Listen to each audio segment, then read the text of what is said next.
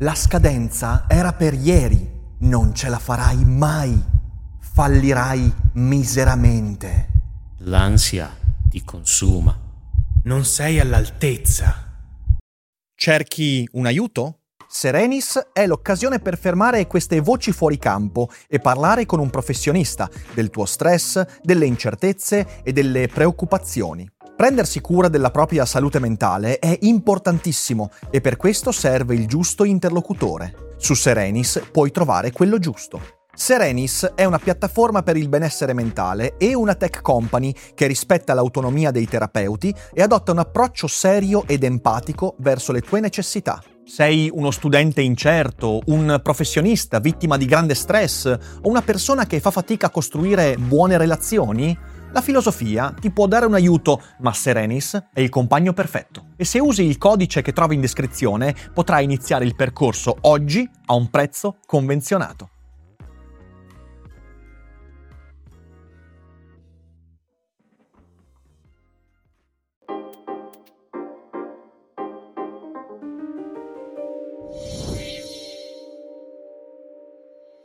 Noi possiamo anche scegliere di vivere in maniera solitaria ma non siamo monadi.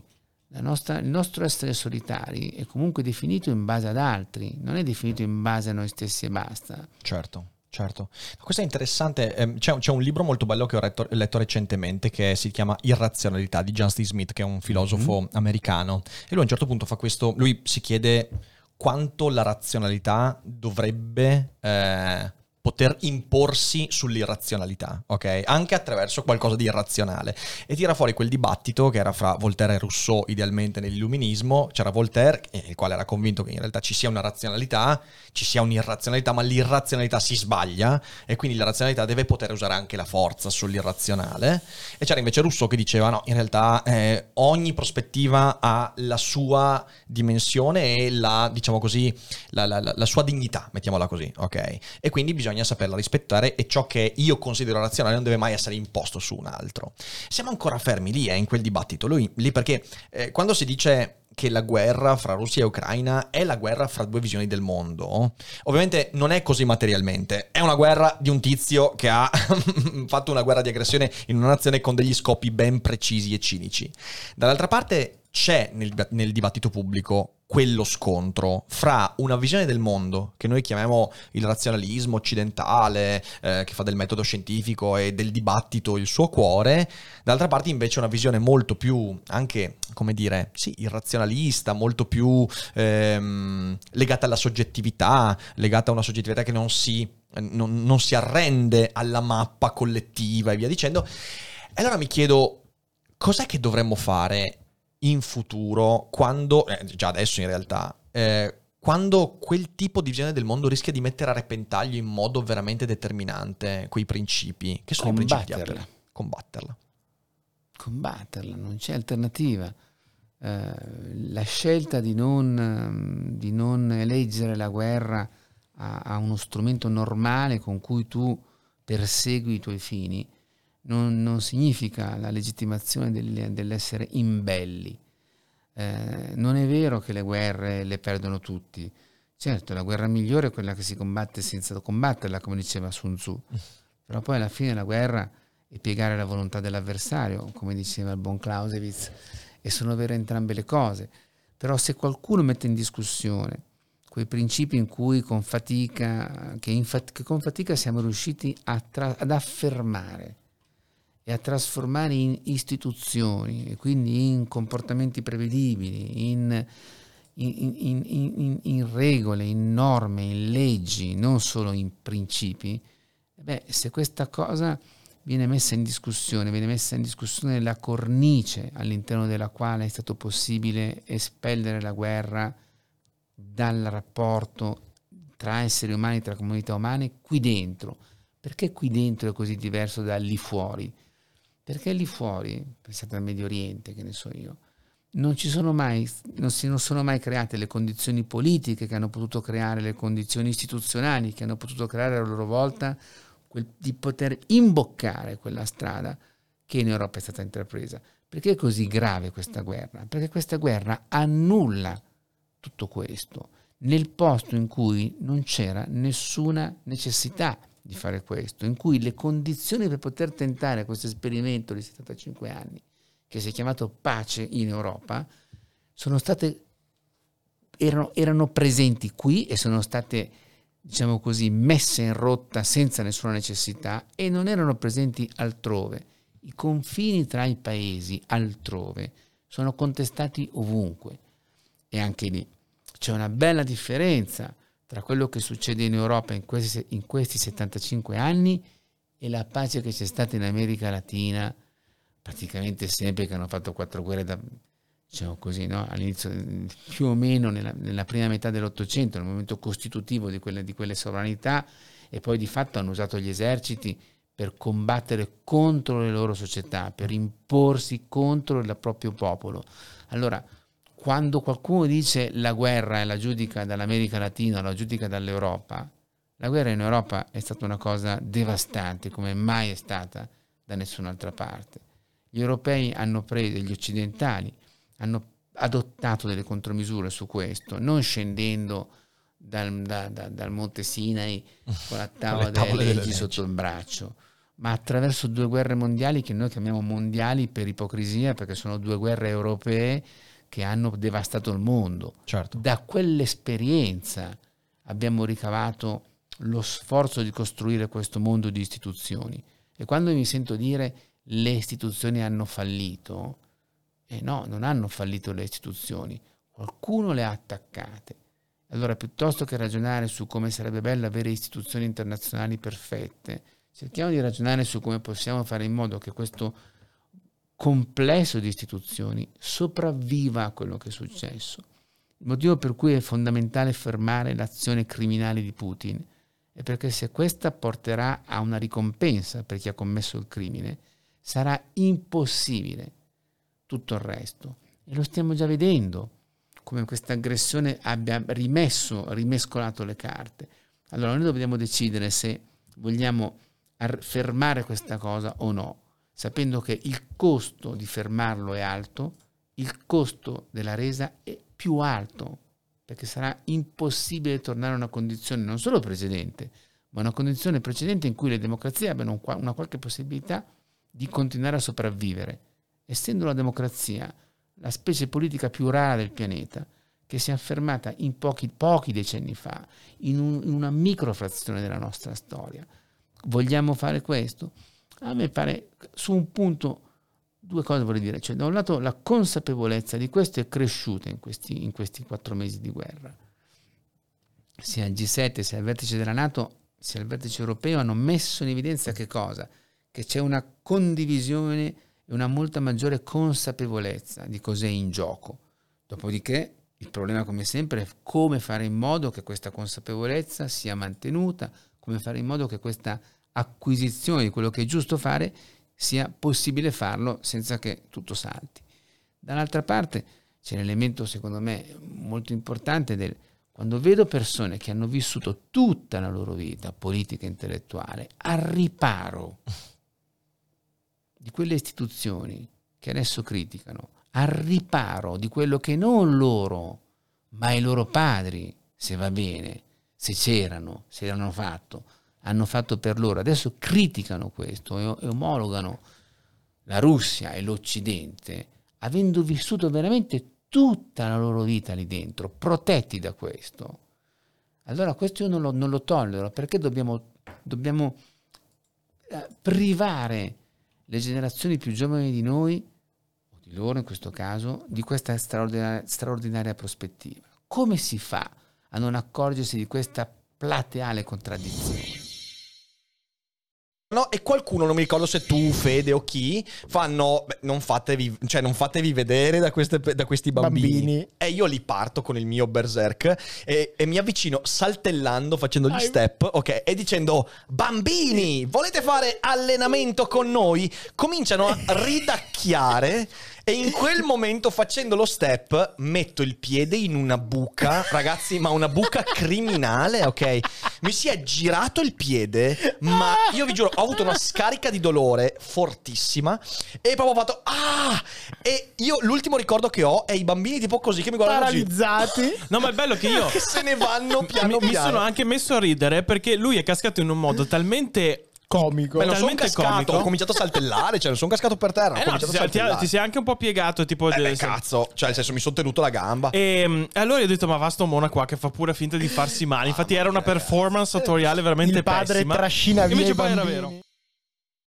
Eh, in più con, più, con molta più frequenza, questo è il, il fatto. Quando sono entrato su internet ehm, era una community abbastanza severa, ma che lo accettava. Dopo è arrivato il colpo di scena di mettiamoci dei lavoratori che nella vita adesso lo fanno online.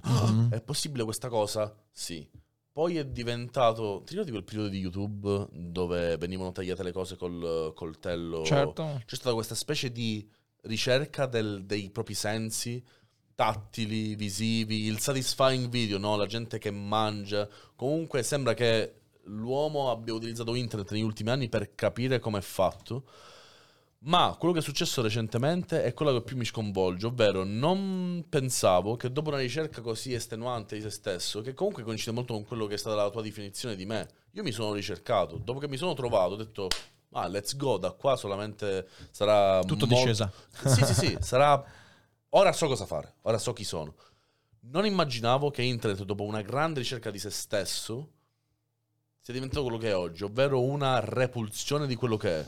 Oggi Interessante. solo, solo posi- positive vibes, oggi solo rispetto per gli altri e oggi siamo tutti uguali e non, è- non sono vere nessuna delle tre. Non esistono solo positive vibes, non è vero che bisogna solo rispettare gli altri e non siamo per un cazzo tutti uguali. E questi sono veramente i tre topic su cui anche ehm, io voglio fare un video sul politically correct Sì. eh, perché è diventato particolare quello che sta succedendo. Sai, io credo che internet fosse, pot- potesse essere un grande mezzo di, eh, come dicevi tu, per, per conoscere, conoscere se stessi significa beccarti gli spigoli in faccia. sì, è il motivo per cui sono entrato io. Esatto, È ti becchi uno spigolo, un tram sui denti, come diciamo qua spesso sei su Daily fatto Cogito, e dici, ok, devo farci i conti, ok, adattamento. La realtà mi mostra che le mie idee erano sbagliate, eh, soprattutto su me stesso, È e in, realtà, devo- realtà molto grezza, proprio perché non si parla di tua madre che ti addolcisce la No, pillola. certo, certo, no, certo. no, è gente che non ti conosce che dice senti sto contenuto è deficiente. Sì, sì, sì, sì, assolutamente, assolutamente. Quindi sono i tram sui denti che ti permettono di dire ok, adesso cerco di adattarmi, cerco di evolvere. Ok, E questo è fondamentalmente quello che poteva essere. È diventato una serie di strumenti che ti allontanano dalla realtà e quindi Non devi prendere più tram studenti. l'echo chamber in cui tu hai circondato soltanto di persone che ti confermano che vai bene così, va tutto bene e quindi hai questi discorsi e poi io ci ho, fa- io fatto, fatto, io ho fatto una- un, una- un daily cogito sullo schwa, ok? Ok. Lo schwa è per me l'esemplificazione di questo, il linguaggio inclusivo, il linguaggio, Il linguaggio. che dovrebbe mettere tutti a posto, far sentire tutti bene. Il Non linguaggio è una mai, merda. non Il linguaggio è una mai. merda perché il linguaggio è lo strumento spuntato con cui discriminiamo la realtà. Creiamo confini, creiamo differenze con il linguaggio, è inevitabile, ok? Ma eh, semmai con- il, il- il linguaggio avvalora le differenze. E Cioè, avvalora viene differenze, creato certo. perché devi poterlo evolvere affinché tu puoi parlare con tutti. Se lo riduci, si riduce le- il tenore di vita di tutti. Sì, sì, certo. Si incazzano, ma bro, abbiamo gente eh, sostenitrice di movimenti co- importantissimi come l'LGBTQ+, che vengono distrutti dai tempi eh, della seconda guerra mondiale ai campi di concentramento, ehm, che non ha- sembra che non abbia nessun bagaglio culturale. Adesso, per impartire lezioni giuste, lo fa arrabbiandosi. Certo, certo, certo. E ovviamente non. Secondo me sai, è scemo perché quando ogni volta che dico questa cosa qua, ogni volta la gente la dice perché è ovvio che quando qualcuno ha un messaggio positivo e lo debba insegnare in modo negativo, la gente è logico che dica. Ma che cazzo fai? Se cioè, vieni trattato male, adesso la vendetta è che tratti male tu. Loro dicono: Noi siamo stati peggio. Certo. Non è una gara. Loro la vedono come gara. No, non è una gara, è una missione. Se tu hai eh, con te un messaggio positivo, indipendentemente da qual è la classe sociale in cui vieni, qual è il tuo gender, qual è la tua sessualità, qual è la tua etnia, qual è la tua lingua, qual è il piatto che mangi, il modo in cui vesti, quello che ascolti, quello che fai, ehm, e non lo metti in maniera positiva, vuol dire che effettivamente dell'arrivo di quel messaggio non ti importa tanto. Non ti importa, non ti importa. Vuoi solo vendicare. Prevaricare. Prevaricare. This episode is brought to you by Shopify. Forget the frustration of picking commerce platforms when you switch your business to Shopify, the global commerce platform that supercharges your selling wherever you sell. With Shopify, you'll harness the same intuitive features, trusted apps, and powerful analytics used by the world's leading brands. Sign up today for your $1 per month trial period at shopify.com slash tech, all lowercase. That's shopify.com slash tech.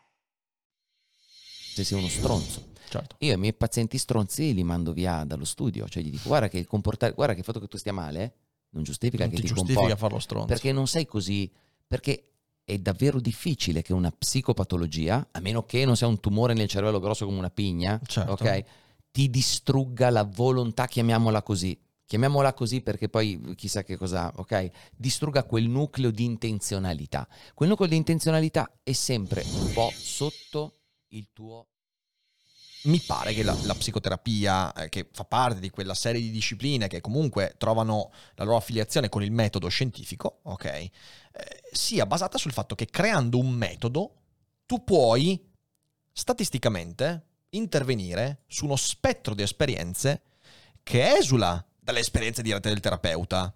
Perché? Perché i terapeuti sono necessariamente di meno rispetto ai problemi che ci sono fuori. Cioè, nel senso, mi sembra che sia inevitabile. Altrimenti saremmo messi, messi molto male. Cioè, se ci fossero più terapeuti di quanti problemi ci sono, i terapeuti sarebbero persone con problemi. Cioè, Eh, nel senso, che già siamo tanti, eh. e già siete tanti, esatto, esatto. Quindi eh, mi, mi pare che ci sia prima di tutto questo, un- una, una svalutazione del metodo. E il metodo viene soverchiato dalla soggettività. Assolutamente. Questo Assolutamente. è devastante perché ti, ti impedisce qualsiasi intervento poi. Ed è il problema di tutta la psicologia intesa come atto di cura e atto tecnico. Ah. Perché la psicoterapia, non la psicologia, ma la psicoterapia e la consulenza psicologica è un atto tecnico, come il dentista impara a riconoscere la differenza tra una carie, tra un dente vivo, eccetera, lo psicoterapeuta deve fare altrettanto. Altrimenti, pure mia zia è psicoterapeuta. E qua il problema. Il problema è questo, che dato che noi Che abbiamo... tua zia Che pensa di essere psicoterapeuta. sì, ciao zia. No, no, no. No, il problema è questo, noi la chiamiamo psicologia ingenua. Il fatto che io ho una mente fa sì che io possa immaginare di essere l'unico a comprendere la mente e la mia mente. E questo fa sì di capire, di pensare, di capire come funziona la mente umana. Che è come dire, dato che io so correre, posso fare le Olimpiadi. No, se vuoi fare le Olimpiadi, devi andare da un allenatore, seguire un programma di allenamento, imparare probabilmente, ah scusa, disimparare probabilmente delle... Faccio un esempio di eh, un documentario che ho iniziato a vedere su Federica Pellegrini. In chat dicono confermo tutto sono la zia intanto. eh, Ciao, sappi zia. che C'è, Ciao, c'è zia. tua zia in chat. Un documentario di Federica Pellegrini dove si vede Federica Pellegrini che va ad allenarsi per le Olimpiadi di Tokyo. Sì. A un certo punto c'è questo suo allenatore che poi tra l'altro diventa il suo ragazzo, lei c'ha un po' questo passione a quanto ho capito io dal documentario. Perché comunque eh, c'è il suo ragazzo che l'allena e a un certo punto dice quando fate la virata, che è quella mossa che tu ti giri in vasca facendo la cap- mezza capriola, non dovete respirare. Finisce l'allenamento e lui è incazzato e dice avete respirato. Cioè, dice sì, lo so che voi fate più fatica a- a non respirare, ma se non lo fate in allenamento, poi non riuscirete a farlo in gara. E questo naturalmente tutti quanti noi abbiamo degli automatismi, tipo respirare prima di una virata, Certo. ma nel- tecnicamente ci sono degli aspetti che possiamo addestrare e questi aspetti sono quelli della psicoterapia. Per questo la psicoterapia potremmo definirla tra prima e post, diciamo c'è una psicoterapia antica per quanto abbia 100 anni, la psicoterapia, che è quella diciamo che prende le mosse da Freud, quindi tutto quello che non è stupida perché Freud era un genio e qua non ci piove, ne abbiamo parlato anche Sì. insieme. Quindi sicuramente non era stupida, però poi la modellizzazione tecnica della psicoterapia moderna è molto molto molto molto più efficace. Poi questo non toglie che tu debba essere una persona per fare bene questo lavoro, come in ogni altro mestiere, particolarmente sensibile, Ma attenta, certo, ma dis- certo. Però il- senza il metodo la- l'empatia e la sensibilità non serve a un cazzo. A niente, a farti niente. stare male. Mm. Perché se tu sei troppo empatico, come dicevo prima, ti identifichi e Infatti soffri. ieri ne parlavamo, se hai visto la, la cogitata con Merrino, lui ne parlava, cioè nel senso, lui vive come un problema il fatto di riflettere molto l'umore altrui, cioè quell'empatia che ti porta a introiettare ciò che vedi nell'altro, che non è esattamente un modo facile di vivere e soprattutto è un modo che ti impedisce di essere lucido.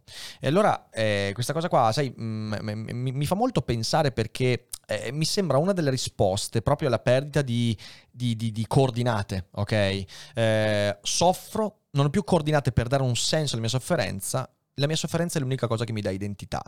E questo ha un'ulteriore eh, conseguenza, il fatto che tu ti fai definire da ciò che ti fa male. Mi viene in mente la serie, ti ricordi che abbiamo parlato all'inizio della pandemia di Undone, la serie Ah, di quella... sì, certo. Che, che in realtà c'era quell'articolo molto interessante sul The Atlantic che diceva Stop saying illness is cool. S- smettiamola di far pensare che il disagio a livello psicologico sia cool, sia figo. E in realtà se la sofferenza diventa l'unica roba che definisce, allora quasi quasi mi viene da soffrire. Cioè, ehm, adesso ci troviamo di fronte alla necessità di avere di nuovo l'ombrello americano, di nuovo. Non è un bene, non è un bene. Certo, meglio l'ombrello americana che la pioggia di sterco russa, però non è comunque un bene. Eh, L'Europa purtroppo ha dimostrato di nuovo debolezza e mancanza di spinta emancipatoria. E fidatevi, gli americani non sono contenti. Cioè chiunque adesso venga a dirvi, eh ma gli americani hanno interesse... No, no, non è vero, non è vero. Gli interessi, gli interessi americani sono lontani dalla difesa dell'Europa. E sono lontani da, da almeno la caduta del muro di Berlino. Infatti, se voi andate a guardare sia Clinton sia Obama, soprattutto loro due, ma anche Bush, hanno spinto tantissimo negli anni affinché l'Europa si dotasse di una forza autonoma. L'Europa non l'ha mai fatto e adesso siamo nella merda. La nuova Nato, mm, vabbè, insomma, qua non si dice nulla di nuovo, perché ci serve il gendarme statunitense